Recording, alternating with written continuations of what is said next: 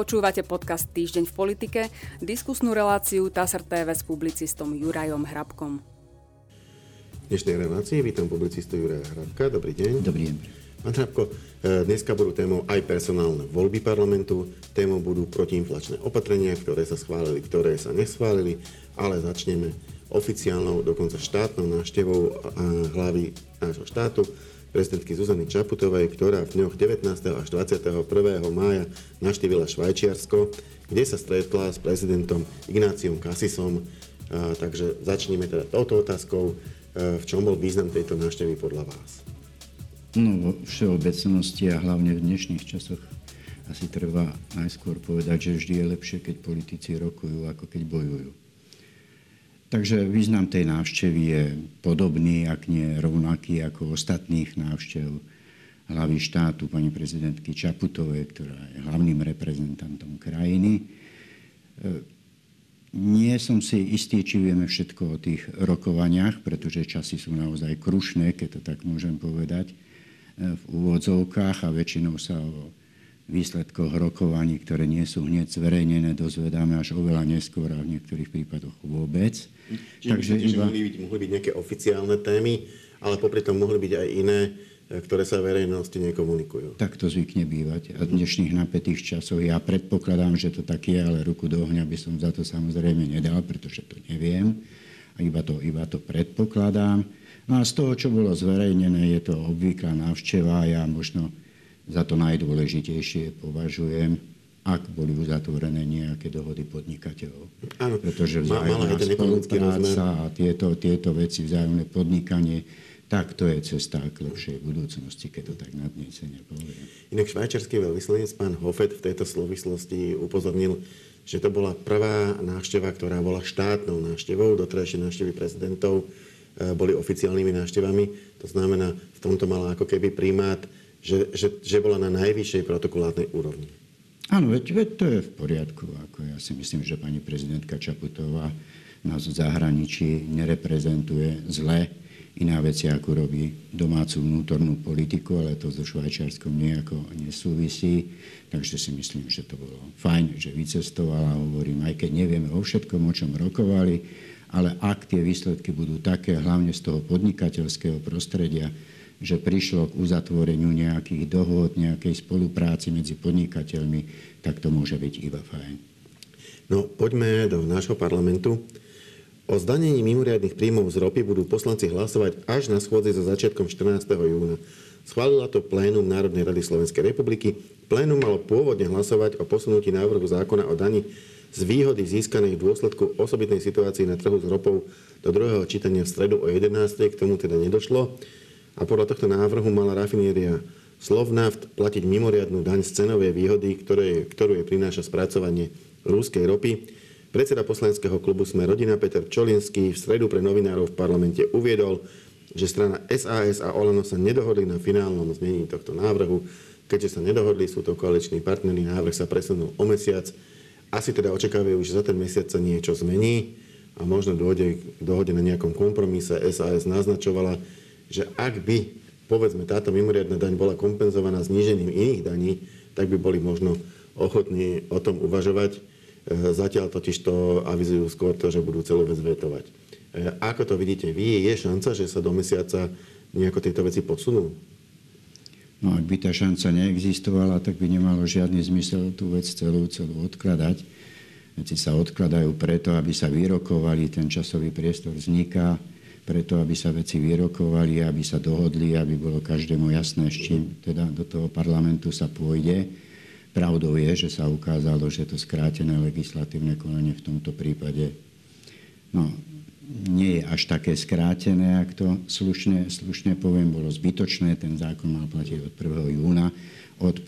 júna platiť nebude, to znamená, že aj k tejto zmene musí prísť, ale na čom sa dohodnú alebo nedohodnú, to ja naozaj neviem, nemám tú povestnú guľu, či sa dohodnú, ale platí tá zásada, že ak sa niečo odročí, je to hlavne z dôvodu, aby sa veci prerokovali, dorokovali, vyjednali, dohodli. Nazvime to ako chceme, ale to je účel toho zloženia. Čiže v tomto prípade to skrátené legislatívne konanie bolo podľa vás unáhlené zbytočné, kľudne to mohli predložiť normálne. Tým by totiž to ten čas na rokovanie získali automaticky, mohli to pustiť do druhého čítania a mali by mesiac na to, aby sa dohodli o tom, či to schvália alebo nie. No, aj, na, to, aj na pripomienka. Mohli to skrátené legislatívne konanie konec koncov navrhnúť až oveľa neskôr, ako ho navrhli. Teda Alebo 3 týždne, keď to mhm. pôjde naozaj bude sa o tom roko, rokovať v parlamente. Teraz sa ukazuje, že tá argumentácia o skrátenom legislatívnom konaní je zbytočná, je nenáležitá, proste nie je pravdivá. Ak by mala byť pravdivá, už by ten zákon bol schválený. To znamená, že tie dôvody na to skrátené legislatívne konanie naozaj v tomto prípade neboli a nie sú.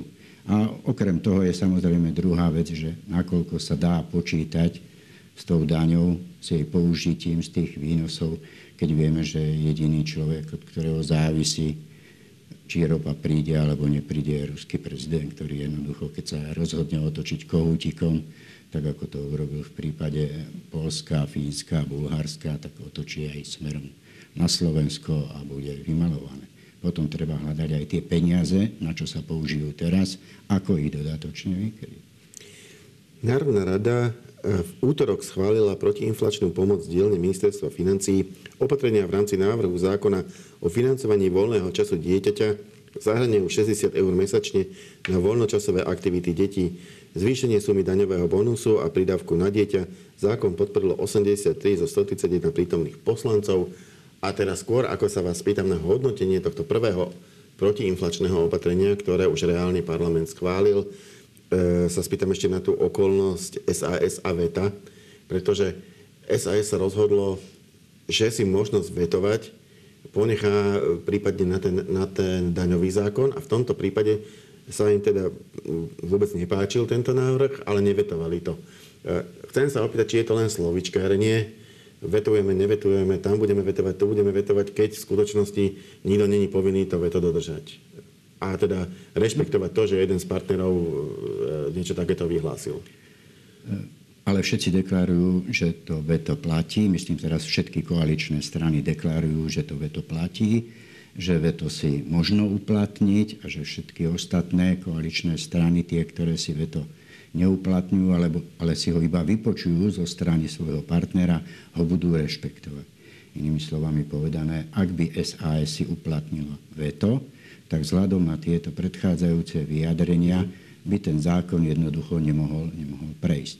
Čiže či si ho uplatní na túto druhú záležitosť, na tento druhý zákon, to ja neviem. Mne sa nezdá veľmi správne, aby sa veto uplatňovalo až v parlamente, pri koalícii ako takej, pretože v parlamente, keď sa už stane návrh zákona, tak to je úplne iný level, ako keď sa ocitne iba na koaličnej rade, po prípade vo vláde pretože ide o parlament, o zákonodárnu moc. Či si ho uplatní, to neviem. Ak by si ho uplatnila, tak všetci ostatné, všetky ostatné strany vzhľadom na ich vyjadrenia by ho mali rešpektovať a to znamená, že ten zákon by mal byť z rokovania parlamentu stiahnutý, pretože sa koaličná dohoda nie je žiadny ústavný, a to bol právny dokument, je to dohoda, ktorá zavezuje alebo mala by zavezovať. Podľa nej by sa mali správať koaliční partnery. Ako si ju vysvetľujú, mm. tak aj bude, keď si ju vysvetľujú tak, že to platí a že sú ostatní povinní ho rešpektovať, tak v tom prípade, ak si veto SAS uplatní, malo by byť rešpektované to, že si ho neuplatnila pri tomto návrhu zákona, no tak sa vlastne istým spôsobom pod neho podpísala, napriek tomu teda, že hlasovali jej poslanci proti. No a ako hodnotíte, je pravda, že zvýšené detské prídavky určite ocenia všetky rodiny, ktoré majú deti. Je to jednoducho viacej peňazí na deti. V tomto, v tomto zmysle neoddiskutovateľne štát niečo tým rodinám dal. Na druhej strane najmä voči tým voľnočasovým aktivitám sa veľmi kriticky ozýval pán minister Greling. A, a pravda je aj to, že síce sa to schválilo na návrh ministerstva financí, ale realizovať e, tie voľnočasové aktivity, tak to má vymyslieť práve pán minister Greling e, ako minister školstva plus pani ministerka e, kultúry. Ako hodnotíte teda toto opatrenie s cieľom teda zmierniť následky vysokej inflácie na Slovensku?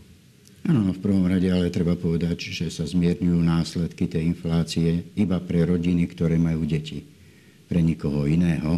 Tu síce premiér Heger hovorí o tom, že tým pádom aj e, sa prilepšuje učiteľom, ale to vôbec nie je pravda, lebo sa prilepšuje iba učiteľom, ktoré majú rodiny s deťmi a nie preto, že sú učiteľia, takisto ako sa neprilepšujú ani zdravotníkom, ani nikomu inému, výlučne rodinám, ktoré majú deti.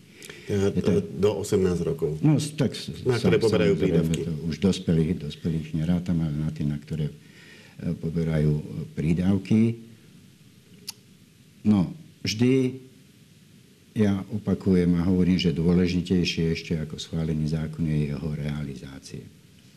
Ja nie som si istý, že to pôjde bezbolestne vzhľadom na to, ako bol ten zákon schválený že je tam dosť značná byrokratická, ak chcete, administratívna záťaž, že sú tam stanovené ďalšie povinnosti pre rodičov. Nemyslím si, nemyslím si, že to zvládneme bez problémov, teda že to štát zvládne, zvládne bez problémov. Poďme ďalej.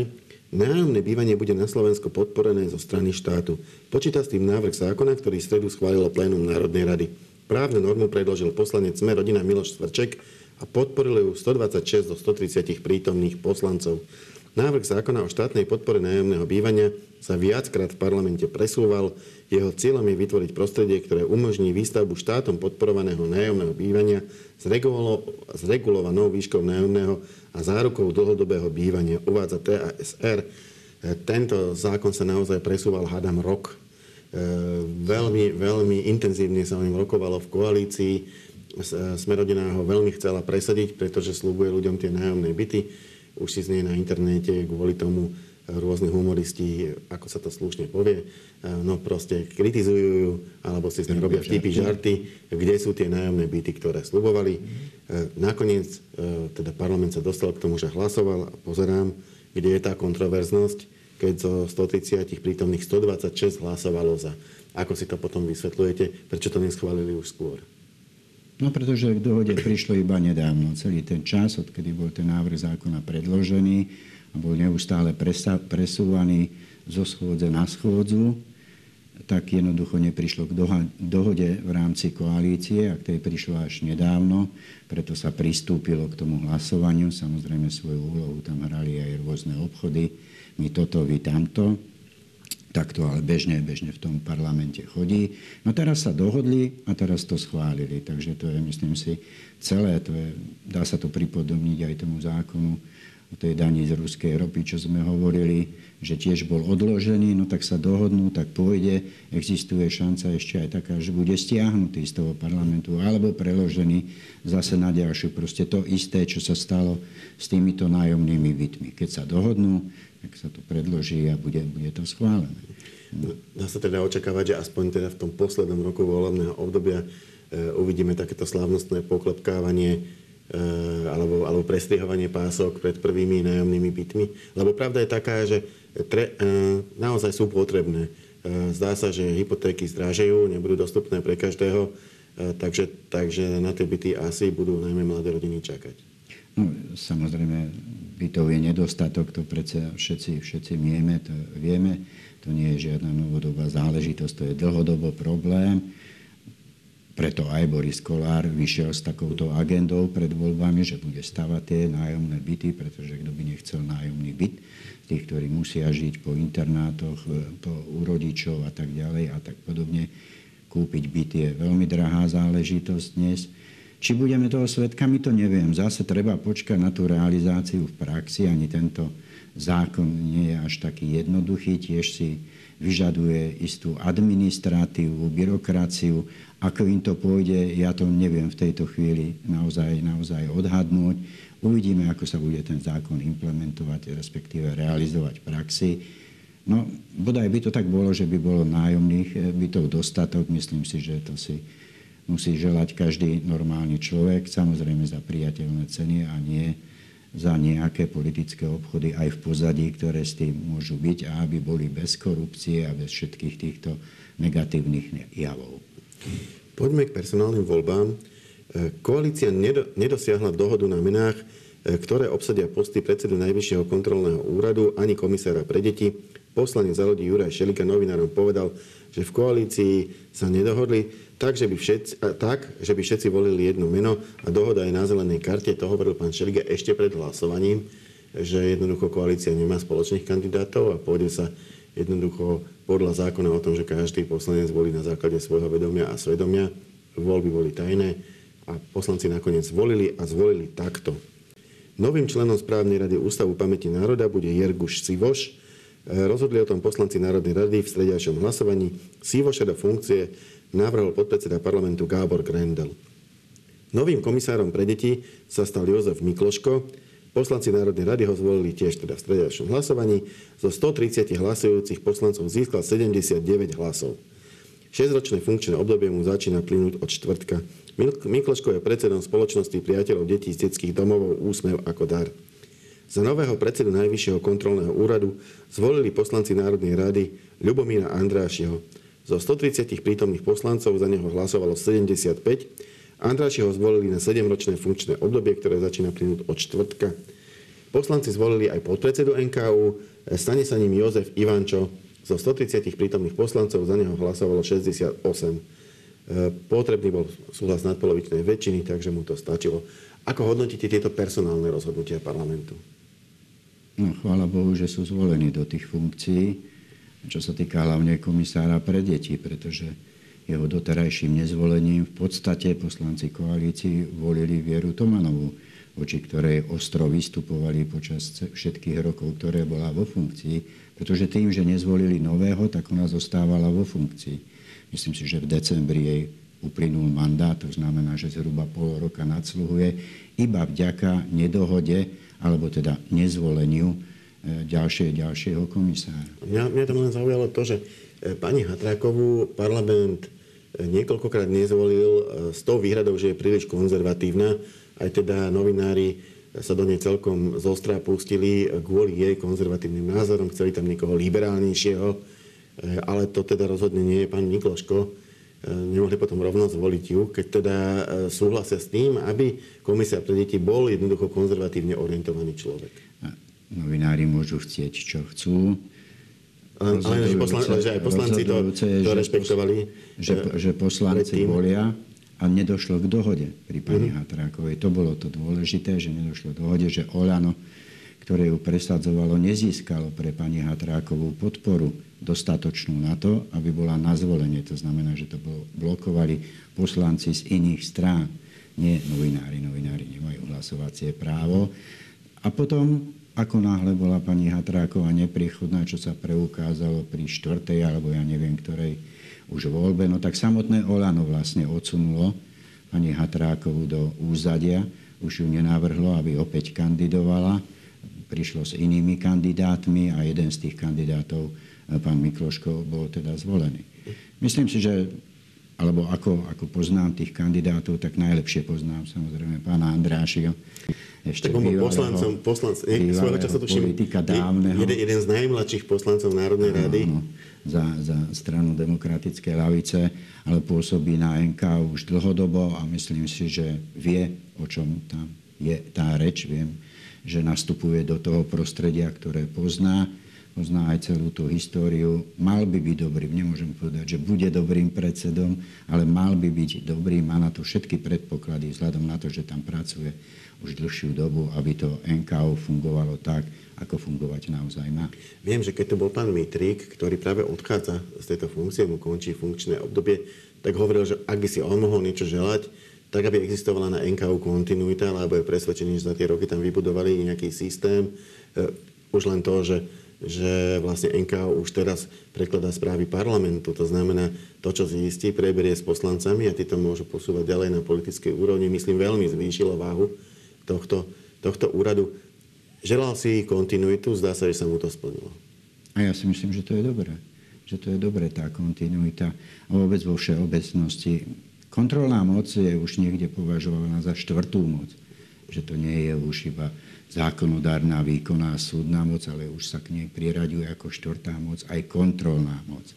To je dôležité a NKU je mimoriadne dôležitý, ak si robí samozrejme dobre svoju prácu, tak ako si ju robiť má. E, posledné, je tam člen správnej rady Ústavu pamäti národa. Boli časy, keď, keď toto boli veľmi horúce politické témy, kto bude v správnej rade, kto nebude, ako sú zaplatení tí ľudia v správnej rade, kto bude predseda, aké má kompetencie predseda. E, zdá sa, že to už utichlo Eh, je to teraz už len taký štandard, proste parlament si plní svoju funkciu, vždy zvolí, zvolí členov, aby si UPN mohol vykonávať svoje funkcie zo zákona, alebo je na tom ešte stále niečo politicky zaujímavé? No, je povinnosťou parlamentu zvoliť kohokoľvek, kto, koho má voliť a ktorého kreslo je uprázdnené. To znamená, že nemôžno chváliť parlament za to, že si iba urobí svoju, svoju prácu. Aj preto bol kritizovaný, že nedokázal zvoliť nového komisára pre deti a volil tým pádom stále Vieru Tomanovu, ktorej predlžoval tak funkciu, čiže tak by to malo byť. Ak má kompetenciu parlament niekoho zvoliť, tak má tú kompetenciu naplniť, dohodnúť sa a zvoliť.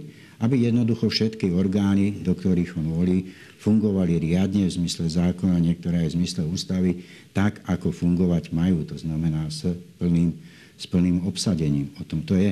Vieme, že nám chýba ombudsman napríklad. A to... Takisto významná ústavná funkcia, kde stále je to kreslo, kreslo uprázdnené, tak povediac. Funguje tam, myslím si, ani nie je tá podmienka, že zostáva vo funkcii, až kým nie je zvolený nový. Myslím si, že tam funguje už iba kancelária teraz.